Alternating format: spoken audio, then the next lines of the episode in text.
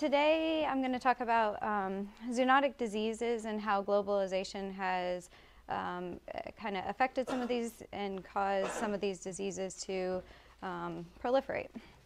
So the reason, one of the um, I guess, inspirations for this talk was this book. It was a book that um, Dr. Mai, my, my old um, internal medicine program director, gave me on graduation. And I think she thought it was supposed to be like kind of a fun, fun read. Um, and it, it, was really interesting. Um, it, he talks a lot uh, on a medical uh, level as well as um, kind of on a layman's term. And he tells the history of these diseases and these stories or, or, or, these diseases and how they evolved in more of a story format. So it's really interesting if any of you guys are interested in learning more about um, zoonotic diseases. All right, so uh, to start with, we have to kind of um, learn, could back up to what the, the um, definition of a zoonotic disease is. So according to uh, Mandel's, uh, zoonotic disease or zoonosis is an infection infectious disease of humans that originates in animals. So very simple definition in, in, that aspect, and we can apply it to in different ways. So when thinking about zoonotic diseases, the, it's important to remember how they got from the animal to the human. So there's a few different ways of transmission, and I think we we think about these a lot in, in the specific life cycle. For example, when we're talking about Zika or, or some of those diseases, we know that there's a way for it to, uh, for the disease to get from person to person or from animal to person. But if you think about how it ever got to from animal to person, you kind of you um, can back up and look at some of these processes. So the first one is um, transmission from a live animal reservoir um, to a human, um, and so this is is um, when the animal is still alive and the virus um, is in some way gets into the into the living human. There's also um, dead animals or reservoirs that uh, infect the human. So this is often seen um, in um, meat reservoir, bush meat, or trans transferring viruses from the animals to the humans. There's also uh, reservoir that use intermediate hosts or amplifying hosts. Um, and we can see this, uh, you, we'll see this example a few times um, in pigs. And then there um, is also reservoirs that are vectors, and we think about these with our mosquitoes when we talk about malaria um, and Zika and some of the other flaviviruses. Uh, and so one of the things when you're thinking about if, you, if you've already, if you know that the virus can affect, go from an animal to a person, um, that's one type of transmission. Um, but then it's also important to look at some of the diseases that we know have affected, caused pandemics or affected a lot of people. And and the viruses are also not just capable of jumping from animal to human species, but also from going from human to human. So different modes of transmission, um, such as sexual contact, respiratory, um, uh, iatrogenic, as we see with medicine occasionally. Um, so when we're talking about, uh, throughout this talk, we'll talk about a diff few different types of infections that can uh, can transmit, and mostly we're going to focus on viruses. So this topic is is pretty big when we talk about zoonotic diseases. So it's it would be impossible to cover all of this in one hour. Um, it would probably take a whole semester of class to cover all the different zoonotic diseases. So today we'll mostly focus on a lot of the the viral zoonotic diseases. Um, and when we we kind of break down how the viruses are so successful at being um, zoonotic diseases, um, we can we look at we can look at them between DNA and RNA viruses. So. Um, and I'm making this pretty simple. We all know that there's double-stranded and single-stranded DNA viruses, and um, also single and double-stranded RNA viruses. But when you look at some of the basics between the DNA and RNA, you can understand why the RNA viruses are typically more successful at becoming um, epidemics or pandemics. Um, so when you have your uh, DNA virus, they're usually double-stranded, except those uh, exceptions we were talking about.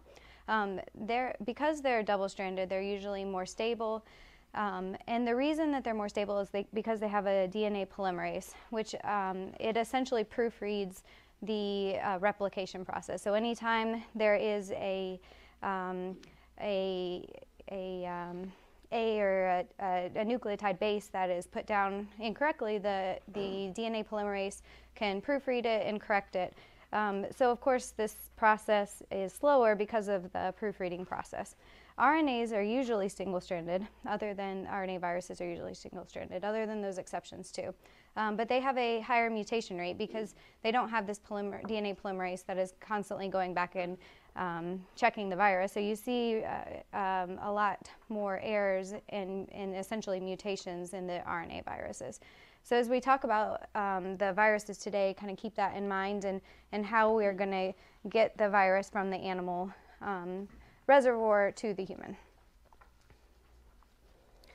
So when we when we think about how these viruses have uh, evolved, we have to consider what has happened in in and globalization and how humans have have kind of essentially caused some of these pandemics.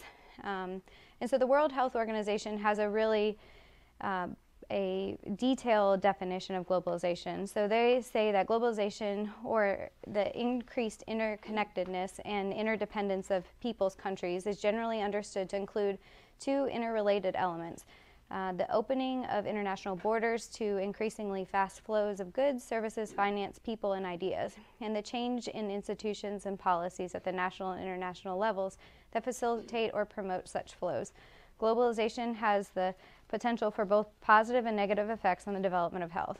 So that's kind of a lot of words to, I think, describe that there's a connection between different um, countries and flow and people and ideas, and, and really all of this uh, can affect disease, affect healthcare, um, and our policies and uh, politics also affect affect these epidemics. Um, so when we one thing to kind of I wanted to back up and focus on a little bit too is that a lot of the diseases are affected by us and our ability to um, uh, have transportation that, that we can get uh, kind of across the world and, and essentially be capable of spreading a disease um, within a, a, very short period of time. So if we look at the uh, if we look at this timeline, we can we can connect a lot of our our pandemics that we know of, and and also relate them to the progress we made in um, in transportation. Um, we can also connect it to the kind of two big events where a lot of these pandemics happened, where was World War One and World War Two. So keeping that in the back of your mind too, a lot of transportation was either um, increased due to the movement of soldiers or decreased due to um, um, uh, the amount of goods and availability that there was in the world at that time. So in uh, 1903 was the first flight which occurred by the Wright brothers. So I have to include that because it's from my home state in North Carolina, and we fight with Ohio a lot, but we are the first in flight. um, and then in um, after 1910, um, there was a lot of different uh, aircrafts that were were made and developed, and a lot of this was uh, in preparation for making fighter uh, planes for World War One. Um, but it wasn't until 1919 uh, whenever we had commercial aviation. And these were just small little, like five passenger planes at this point. Um, so they weren't transporting what we, we currently know. Um, in 1927, there was the uh, uh, first transatlantic flight by Charles Lindbergh, and that's his little plane, uh, model of his little plane down there. Um, and then in 1932, Amelia Earhart was the first woman to fly across the, the do a transatlantic solo flight. Um, and then in 1933, we had really what we're, we're, more we more know of as commercial airplanes. So um, Boeing made a 247, um, and then in 1938 we had our first pressurized cab- cabins, and we continue to go on throughout World War II. Some of the um, commercial uh, uh, progress in commercial jets were delayed until after World War II, um, and then in 1949 we see um, uh, some of those the jet, actual jet planes increasing, but it wasn't until 1958 where we, we really started to produce them, and then Boeing had the 747 in um, 1960s. So if you kind of go through all that, there's a lot of the diseases today that we're going to talk about that went through that timeline and were affected by all of this. Um, And as you can see, their um, aviation does have an effect on um, the transmission of infections. This was a flight map that I did um, on Saturday morning at 8:45 in, in, the morning. So all those planes were like currently in the air at that point, according to the sh- flight tracker. Um, and they estimated that there's greater than 100,000 flights uh, per day, or 10,000 flights per day, and 36.8 million flights in, occurred in the year of 2017. So if you can imagine, if there's just a small infection on any of one, in one of every of that plane, and you transmit it to a different location, you're going to spread a lot of disease. Um, so things that um, also to keep in mind that can spread disease through the, through um, transportation, specifically with planes, is that during um, travel, passengers are increased risk for infection due to the high density of the layout and the seating, so everybody's close together. Um, there's low humidity and hypobaric oxygen and recirculation of oxygen. I didn't include that there too. That also increased um, the likelihood of transmitting infections between the passengers and the plane. Um, okay, so the first one I want to talk about, I think there's an important lesson to discuss with smallpox, even though smallpox is not a zoonotic disease. So I want to make sure that, that I made that um, clear. But I, it has um, a few educational points that I think will be good to kind of carry forward. Um, so this disease does demonstrate how globalization affects the spread of disease, but also teaches us an important lesson on eradication too. So the, the Great Southeastern uh, smallpox epidemic occurred in 1696 and lasted till the 1700. Um, and it began in, the, in 1650. Uh, the Virginia traders uh, ventured into the uh, Carolinas, and um, that's kind of how they followed the, the um, river patterns and, and created their trade routes. Um, it wasn't, they, they think that the uh, smallpox arrived through the African slave ships and then was able to be transmitted through those trade um, trade routes. And and most of the trade routes were stimulated by um, either slaves or, or rum trade. Um, those were the key players that, that were thought to assist with the spread of smallpox. Um, so this is a map that kind of shows the, the spread of the of smallpox. So the the black arrow is the the trade routes, and then the dotted arrow is where they think smallpox had spread. Um, and the little plus signs are where they had uh, a, a depopulation. So a lot of, of the Native Americans were affected by smallpox um, and caused, caused a lot of, of deaths the, during that period of time. So in, the ni- in 1980, the World um, Health Organization declared that smallpox had been eradicated. So through eventually we we were able to create vaccines and eradicate smallpox. So the um, diseases had it, something that they focus on when they when they talk about creating vaccines in order to eradicate um, diseases is that most of the uh, diseases are not zoonotic that we're able to create vaccines for and that we've been able to eradicate. Um, having an animal reservoir can lead to recurrent outbreaks of disease, and what makes these diseases so unpredictable and difficult, um, that's what makes them so difficult to treat and prevent. So the first one that's a zoonotic disease that I want to talk about is yellow fever. Um, so yellow fever is a flavivirus. It's uh, present in the tropical South American and sub-Saharan um, Africa. Um, and it typically presents with fever, headache, and myalgias and begins abruptly, accompanied by conjunctival injection, facial flushing, and relative bradycardia, the Fagé sign. Um, and eventually it leads to icteric hepatitis and hemorrhage. Um, so one way they th- say you can differentiate this too from some of the other hemorrhagic uh, viral infections is is the or, or uh, hepatitis is, is uh, checking for albuminuria. Um, Okay, so the um, yellow fever was uh, known as the American plague.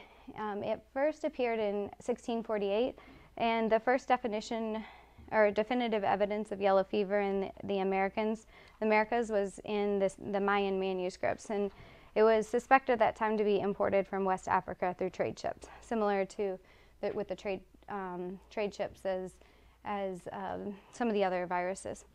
in 1668 through 1699, the outbreaks occurred all throughout the East Coast. Um, but it wasn't until 1848 um, that they realized that the vec- there might be a vector, and the vector was probably mosquitoes. Um, so at that point, um, uh, it was 1898, so several years later, it started causing problems for the U.S. Army. Um, and that's when Walter Reed got involved and um, assisted with trying to eradicate uh, yellow fever through eradication of mosquitoes. Um, so in 1900, the um, Reed Yellow Fever Commission proved that yellow fever uh, infection is transmitted to humans by the Aedes aegypti mosquito. And then 1905, um, after doing that and, and, focusing on eradication me- uh, measures, we were able to eradicate yellow fever. Um, 1930, uh, there in 1930 there were two yellow fever vaccines that were developed: the 17D vaccine and the French neurotropic vaccine. So when we're thinking about uh, yellow fever, there's two different life cycles to to keep in mind, and this can be applied to many different zoonotic diseases. We talk about it with Zika more recently, um, but knowing the two different life cycles, the, the life cycles, the jungle and the urban. So um, with the jungle, um, this is kind of suppo- the natural life cycle of the mosquito affecting the monkey, the monkey um, uh, then getting bit by another mosquito, and the life cycle continues to spread the disease. Um, when the, a human is affected, is when that, that mosquito that's part of that kind of jungle life cycle bites a human, and then that human goes into the urban population, and there are, are appropriate mosquitoes that will are able to spread it from human to human. Um, and then there's also the intermediate or savanna life cycle too, which usually just occurs in Africa when there's very close populations of both um, animals or monkeys and humans in the same environment. Um, so that that uh, discusses yellow fever. So the next one is uh, the flu. So there's a lot of different things to talk about with the flu.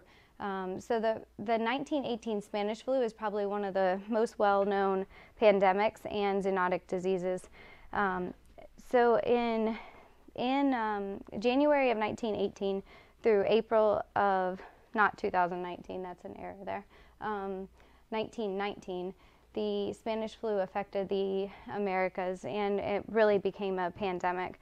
Um, the origin is unknown. However, there's several different theories that exist on how the how influenza originated at that time, and and probably the most well accepted is that it started in Kansas, where there was a high population of hog farmers that also lied within um, in that farming area. There was a bird migratory pattern, um, and so at that time it was proposed that there because of the hogs and the the birds, the native birds, that there probably could have been um, a a um, uh, the zoonotic disease could have been kind of spread.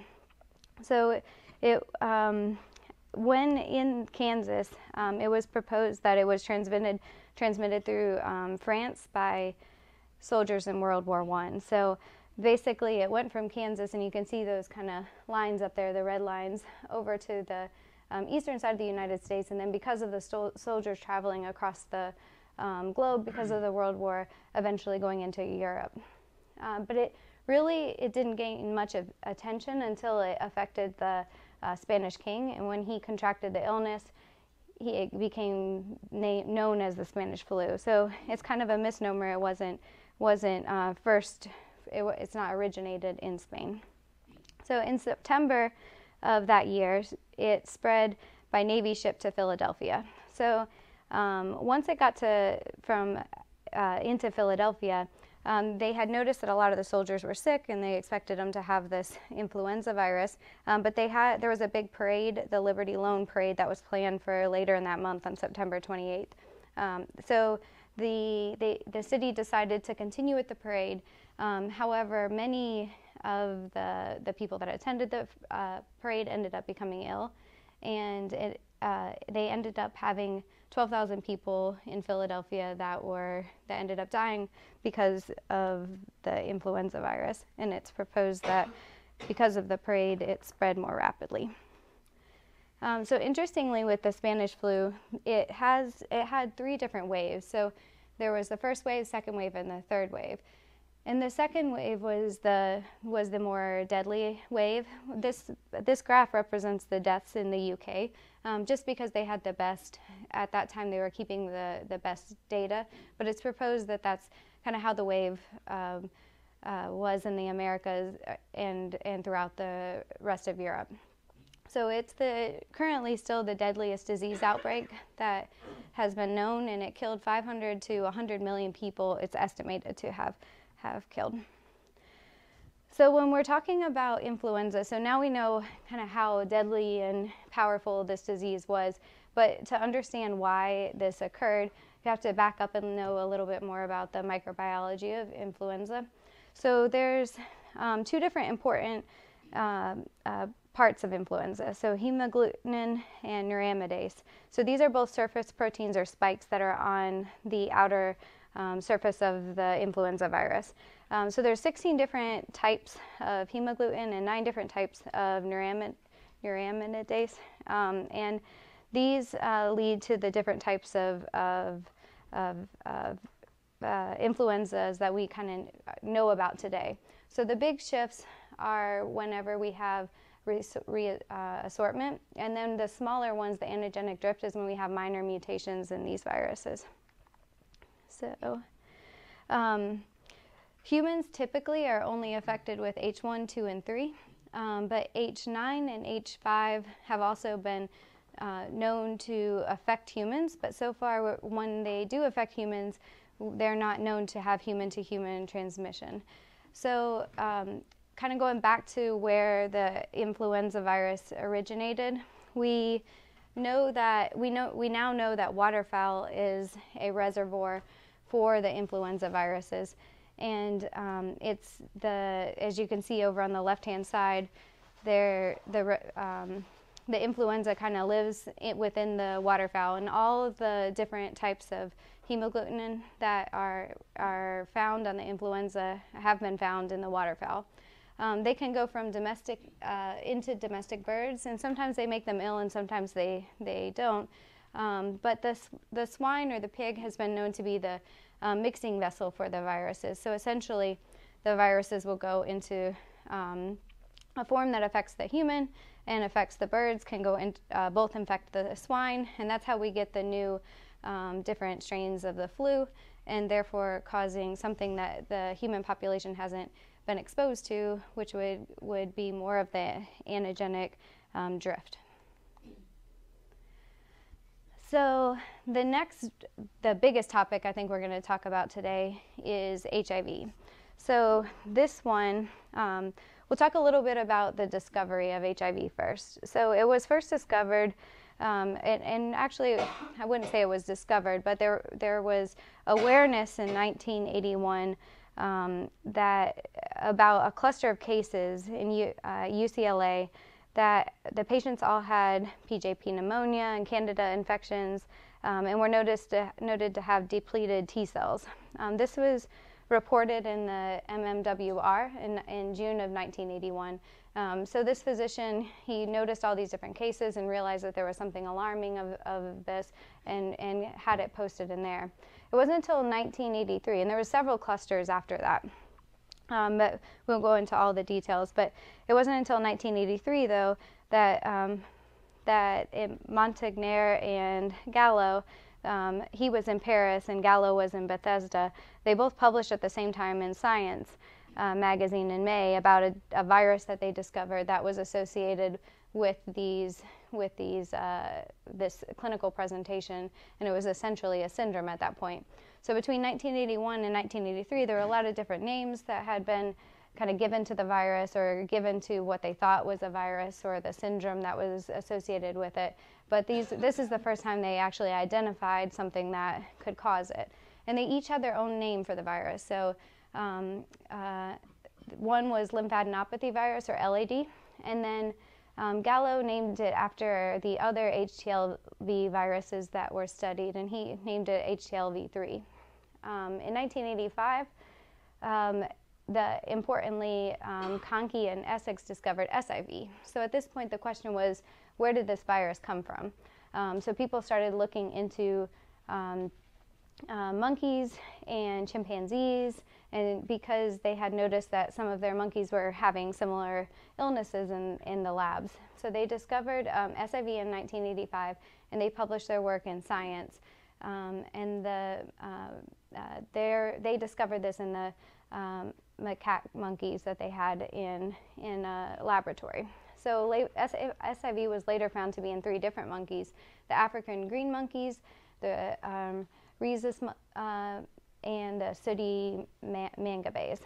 Um, but it wasn't until 1989 that somebody had really established an association between HIV uh, and the SIV, those viruses. And this was um, Hirsch and Korb.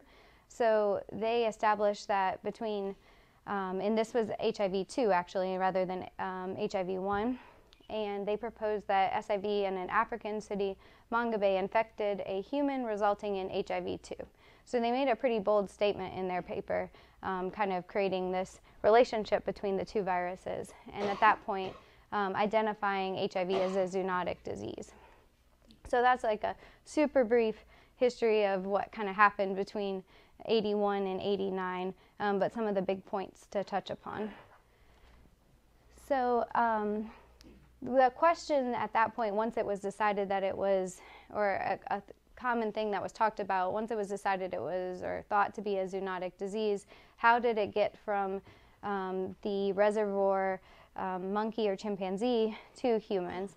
So there was a few different theories. One was the um, cut, uh, cut hunter hypothesis, so that the a hunter that was hunting these uh, monkeys was directly contaminated from the animal to the humans during preparation of meat. The other one, which I thought was um, interesting, is the oral polio vaccination theory, um, which there was a um, they, they were promoting polio vaccination in Africa in 1958, and we'll come back to that in a little bit.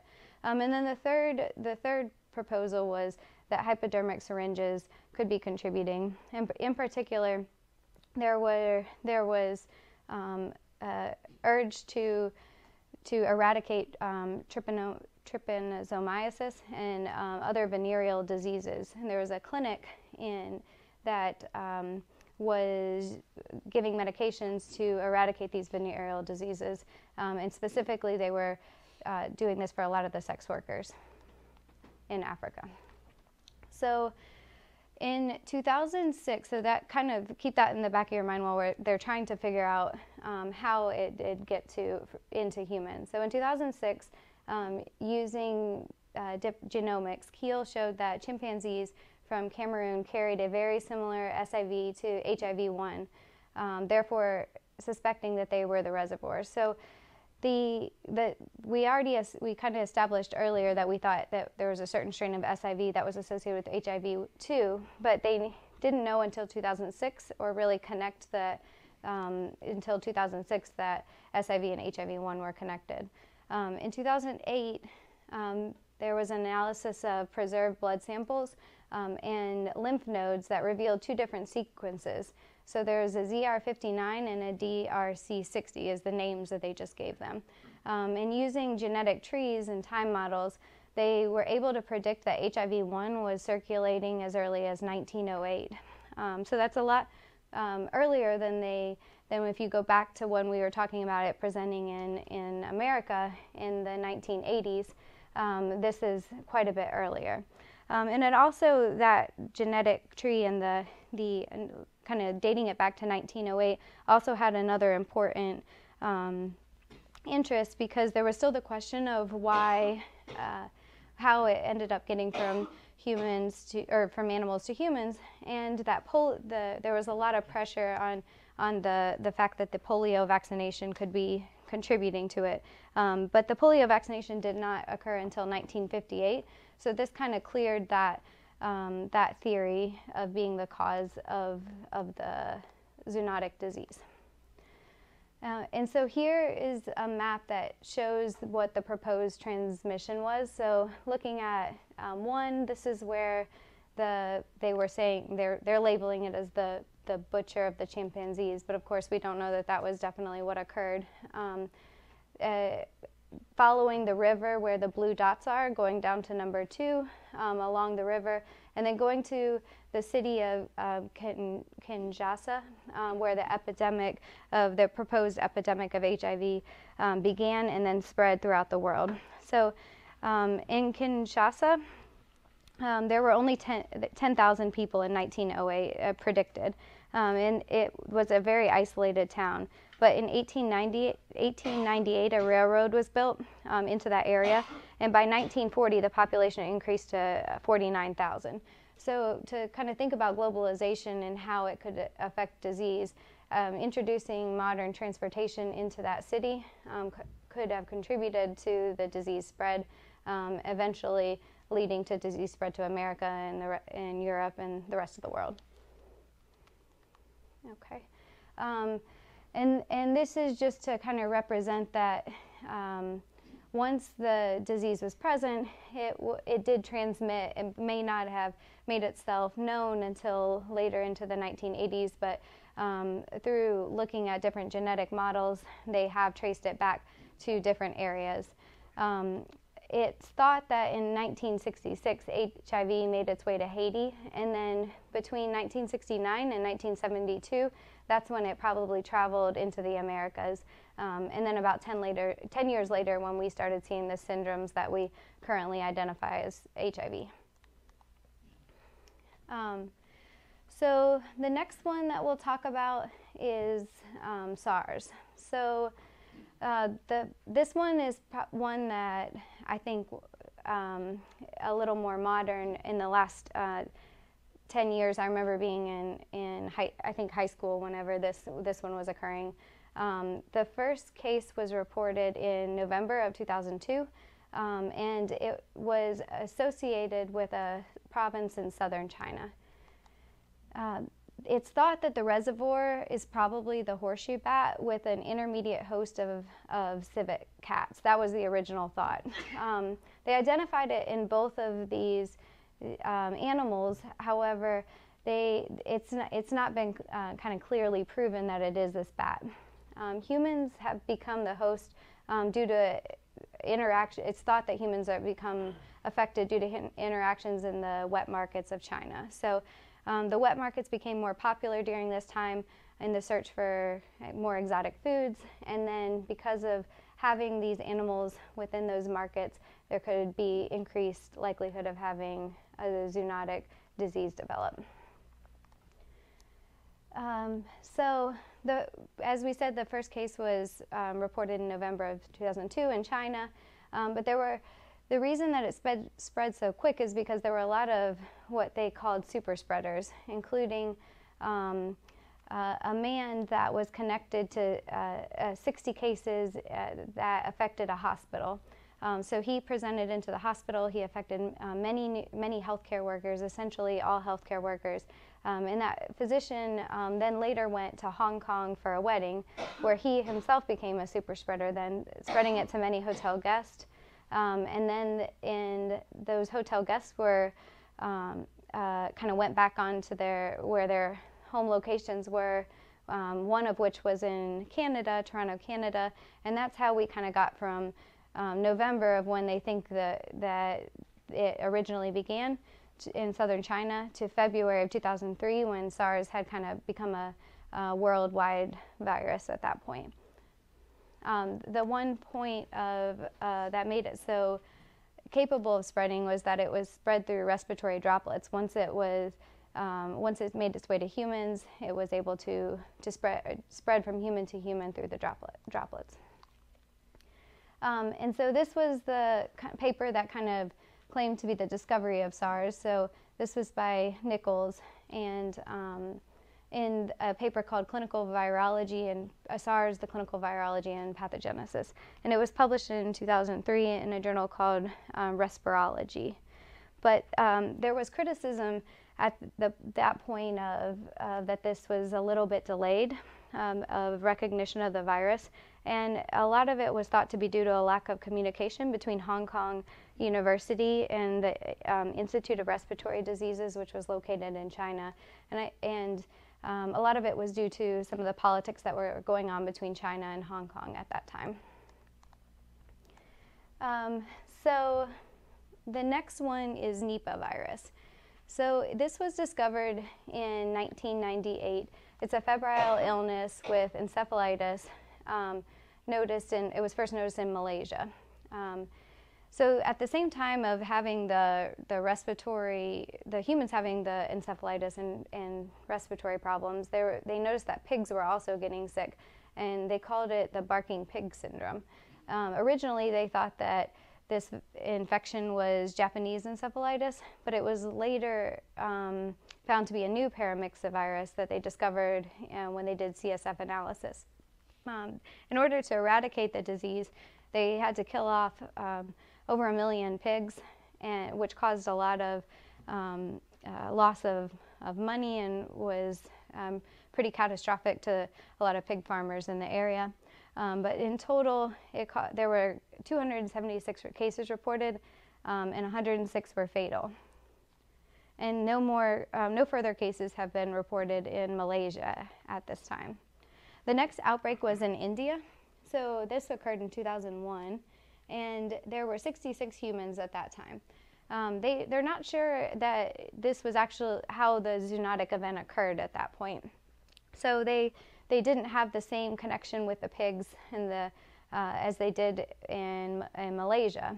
Um, and then in 2007, there was also an outbreak in India, but this was only um, one person that was infected um, by their aunt, and they, it resulted in four human to human transmissions. And at that point, it was known to be 100% um, fatality.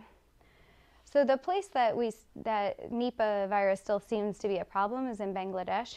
Um, so there have been repeated outbreaks since 2001, um, and they have associated this with the uh, date palm sap that is um, often they collect the um, date palms in the winter months. But the bats at that same time period have been known to drink the sap on the trees um, and cause human to. Um, the thought is is that because the bats are the re- the bats would be the reservoir, um, causing infection of the sap, and then the humans are able to um, or come in contact with that sap, and then you have the process of creating the zoonotic disease. Um, the other thing that makes it so important, as we were discussing at the beginning of the lecture, is that it also has human to human transfer. Um, so in 2004, there was an uh, outbreak, and 94% of the cases at that time were reported as human to human transfer. Um, so, as I kind of mentioned, the reservoir for Nipah virus is thought to be um, the flying fox, um, and this is a type of fruit bat. Does anybody know what the other um, one, another virus that the flying fox is a reservoir for? Ebola, right? Um, well, it's not proven not for proven, yeah. Um, Hendra virus is another one. That Hendra virus is a virus that affects horses or has been shown to affect horses in Australia. Um, and so they did a kind of the, the, these two uh, viruses have been associated with the flying fox. Okay, so um, Ebola, we we obviously can't cover this. It's a huge, a huge talk in and of itself, and all of these these topics were. Um, but we'll just kind of briefly discuss a few things. Um, so prior to 2013, a lot of Ebola outbreaks were sporadic. It wasn't until then that they they um, that a lot of the um, kind of pandemic, as we we are aware of it today, had occurred. So there's uh, five different types of um, Ebola strains that were discovered between 1976 and 2002. Um, the search for the reservoir is still ongoing. So, as as we mentioned, the thought is is that it occurs in bats also, um, but there's been no definitive um, evidence, scientific evidence that's that has definitely linked it. They have shown antibodies in some of the viruses, or, or in some of the um, bats, but not no definitive evidence. And then monkeys are thought to be, I think monkeys is what people traditionally think of as the likely reservoir or what was originally thought, but they're really an ac- accidental host. Um, so there's two phases. Um, the first phase, you have about five to seven days of fevers, rash, joint pain, headache. Could, could be fever-like illness or many of the other viral illnesses that occur um, in the areas where Ebola is uh, present. The second phase is um, uh, the more severe illness with GI tract abnormalities like abdominal pain, diarrhea, um, that can cause orthostatic hypotension, a lot of vascular system um, problems. It can cause you to go into a coma, CNS effects, and then the hemorrhagic manifestations that all occur later in the second phase of the disease. So I think why it became so important. I thought this um, this is an older graph from um, when the epidemic was occurring in 2014, but it kind of shows how there there were all these many outbreaks um, that dated um, back, but the 2014 epidemic was really where we saw a lot of deaths, and there were there were greater than 25,000 people at that point um, affected, and greater than 10,000 people died. So it's really not known um, why or when the actual event occurred. There's a lot of theories, um, and we that we could talk about them all day or for a whole lecture about the theories on how um, the 2014 uh, epidemic occurred. But a few kind of important things I think to relate it to globalization and why we became more aware of some of the things or some of the effects of Ebola. Um, so in September of 2014.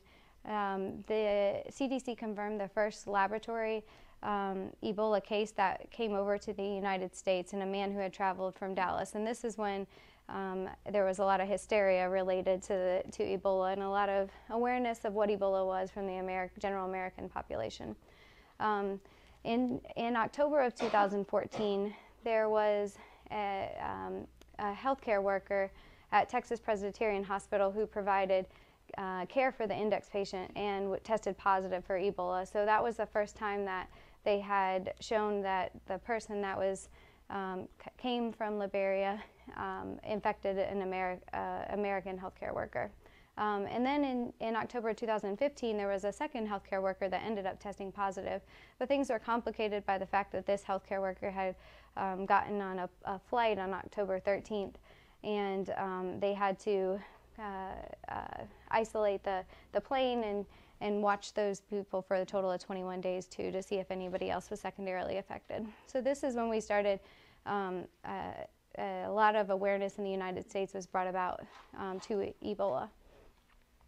Um, so at that time, there were a lot of different news articles on on if the Ebola was um, coming to the United States. And at that point, it had a huge effect um, in Africa.